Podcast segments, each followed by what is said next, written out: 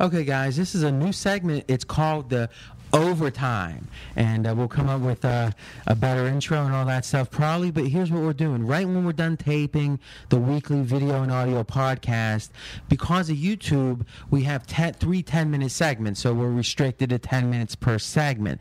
But sometimes it feels like that there's a little extra information that we want to be talking about uh, on the subjects that we address during the show. So in the overtime we're going to double back through segment one two and three and add any little tidbits that uh, might be of interest to you out there listening. Now, this is a separate audio only file. So if you were actually, uh, if you were on your iTunes or listening to the audio podcast, you have to go to pregame.com or iTunes and check on the new uh, file. Okay, so let's look. Segment one, we talked about Rodriguez. And we also were talking about how maybe this week wasn't the week that the distraction was going to really matter because they are a double digit favorite. And Vegas is telling us right now, both in the line going up and the bet percents, that Michigan is not going to have a major problem. So, Vegas runner, tell us what Vegas is telling us about this game they opened at 10 and a half at some spots and we're seeing a two point move and i believe this early in the week before, like you said, the public starts betting, they wait till the final day. That's sharp action. Um, so I don't think there's. Uh, they don't believe, as far as I'm concerned, that the Rodriguez is a negative for this week. I think, like you said, we need to look at the future games and how it's going to affect them. Okay, and and actually next week they play Notre Dame at Michigan the game's at Michigan, as Marco stated. So here's a game that's going to be a close game, you would figure. And it might strike me that Michigan's going to be even a better go against next week because the distractions of this week are going to carry over. And don't forget, when a team's playing a double digit favorite early, uh, playing as a double digit favorite early in the year, some of their prep time is for the next big game. They're not spending all their practice time worried about a team they're a double digit favorite over. So some of those distractions can actually hurt their preparation for the Notre Dame game. I'll, that's true, but in this week, I totally disagree with that. And I think Michigan's going to be totally focused in two reasons. One, two years ago, they lost their opening game to Appalachian State, probably one of the worst upsets in college football. Two, you got Rodriguez coming off. What was he? Three and nine last year mm-hmm. in his first year at Michigan. He got a lot of heat from the alumni. People are questioning if he was the right choice there. He's going to want to come out, get this team under control. I don't think he pulls the, the pedal off the metal if he gets a big lead in this game. You know, to start looking to next week. He wants to get confidence. He wants to get the bad taste out of his mouth from the three and nine season and go into Notre Dame game on full speed ahead. All right, so you're saying that you agree with Vegas that you don't see this week's game being a soft spot for Michigan, but do you agree that next week against Notre Dame, this week's controversy might be a negative? It could have a carryover effect, but I think if they blow this team out, everybody's going to forget about the controversy and they're going to just be talking about Notre Dame. All right, and VR, this week, not only is Vegas moving the line of the Michigan game up from 10 and a half, like you said, to 12 and a half. But the actual percentage of people betting the game is also on Michigan pretty heavy. Uh, 70% are betting on Michigan. And for those that don't know, we have a pretty cool technology at pregame.com where you can actually see who's betting what by percent. And it's called Sportsbook Spy. So you can actually go directly sportsbookspy.com and see who's betting what. And right now, 70% is on Michigan. Yeah, and uh, it gets expected because they're playing Western Michigan in Ann Arbor. All right, moving on. We talked about the Dodgers trade, and we actually looked at the future bets to see how the Dodgers are stacking up against the rest of the NL. So, VR, you want to hit us with that? Uh, yeah, uh, they're expected to win this division, even though there's so much talk about you know catching up with San Fran and Colorado. You look at the odds, and the odds makers don't think that's going to happen. Dodgers are seven to one to win the World Series. You look at San Fran and Colorado; they're upwards of fifteen to one and higher. So they're not expecting either of these teams to catch the Dodgers. Uh, but when you do compare them to the rest of the National League, the Dodgers are no longer the front favorite. You know, now it's the Phillies. That happened a little bit with the Lee acquisition. Um, But So the Phillies are five to one right now, about, and the Cards are six to one. yeah, and both the Dodgers both the better than favorite. exactly. The Dodgers are the third favorite, and they were supposed to be the overwhelming favorite of the National League going in. Supposed to have easy home field. We're so far ahead. So yeah, there are some question marks there as far as the future is concerned. Don't forget about the St. Louis Cardinals. Right now, St. Louis Cardinals may be the best team in the National League, and they've been, you know, running behind the Dodgers and Philadelphia all season because nobody really gave the Central Division in the National League any consideration this year. And right now, they're playing good baseball and they're winning ugly baseball, and people don't get excited because they're not scoring runs. But they've got the best, maybe the best pitching staff in baseball. And remember, if you're playing futures, getting the best number is very important. You can go to pregameaction.com and see all the books that have the best lines out there and the best bonuses. Okay, so in segment two this week, we talked about the big game, Virginia Tech and Alabama, and we want to double back and see if there's any information that we left on the table. Marco, why don't you start out with that? Well, as we said in the game, the line six and a half, and that line does seem high. And looking at a couple stats that I pulled, it makes it even seem higher. Virginia Tech in September road games, they're 15 and five against the spread.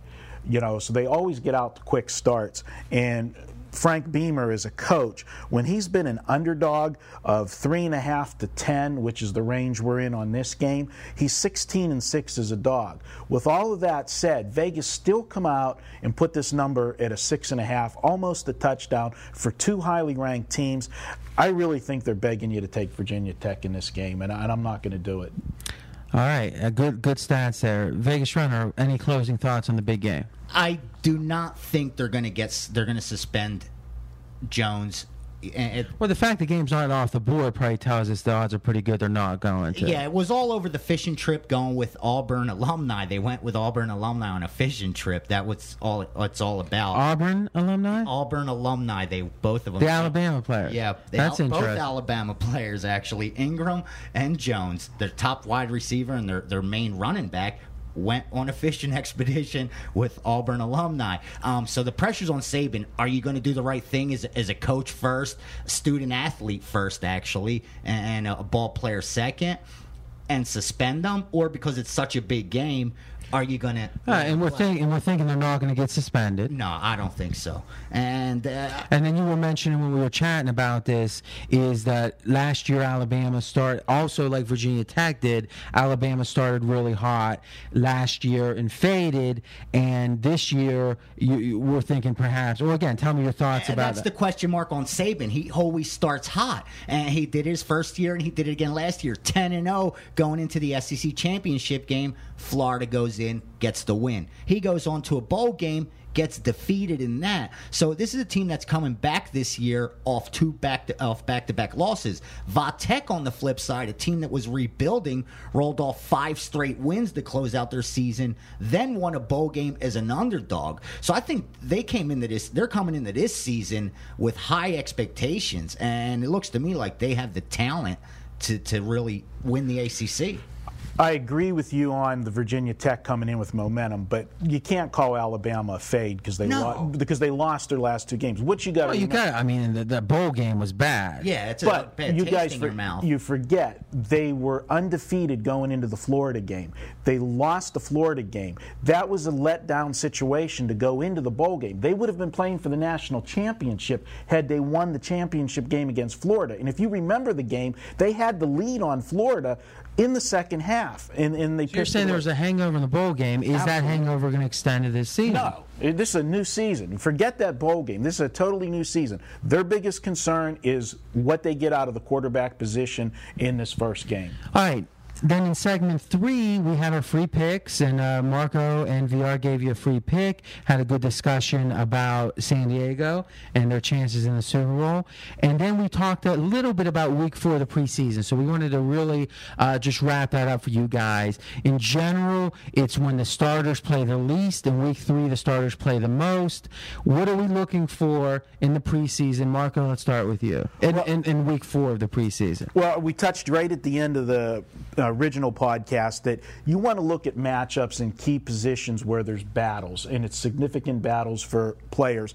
Teams that have two good backup quarterbacks. You know, the starter is cemented, but there's two quality You backups. say good, two good backups. You're saying the second and third quarterback. Right, right. In, in a situation where you're looking at one of those spots is Arizona. You know, you've got you know Warner's the the starter, but you got Matt Leinart, you've got Tyler Palko there, and you also got uh, Brian St. Pierre. They got to get rid of some quarterbacks, so there's going to be a little bit of a battle there. Plus the fact Arizona's offense has been horrible in the preseason, so they're going to want to work on that offense in this final week. So you look for situations like that where there's value. Vegas runner. I just have to agree with that 100%. You got to spot play in the preseason like that. The only thing I want to add is that when you are going to make a play, you got to get down quick, especially if it's based on some kind of information um, from the coaching or how they're going to set up their quarterback, who's going to play how long. Because as soon as that information trickles down, the line moves, and we see in week four, the preseason,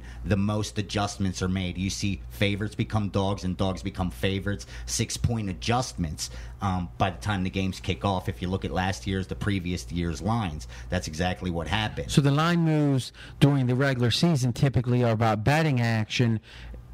In the preseason, and especially sounds like in week four, is it's information moves where something is announced, and it's not as if people are betting. Let's say a game goes from minus three to minus seven. It's not like they're betting three and a half, four, four and a half. Is they'll actually move the line almost like it's an injury and just reopen it at a different number. Exactly. Come Thursday, if Belichick says my starters are going to play five plays and that's it. And, and you're using this just as an example. Yeah, exactly. Okay. If you hear we're just going to script 10 plays, that's it, I'm pulling them out.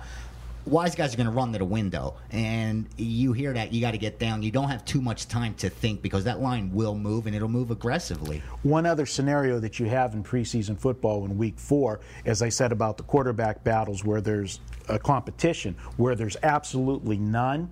And an example would be Pittsburgh. Roethlisberger's the starter.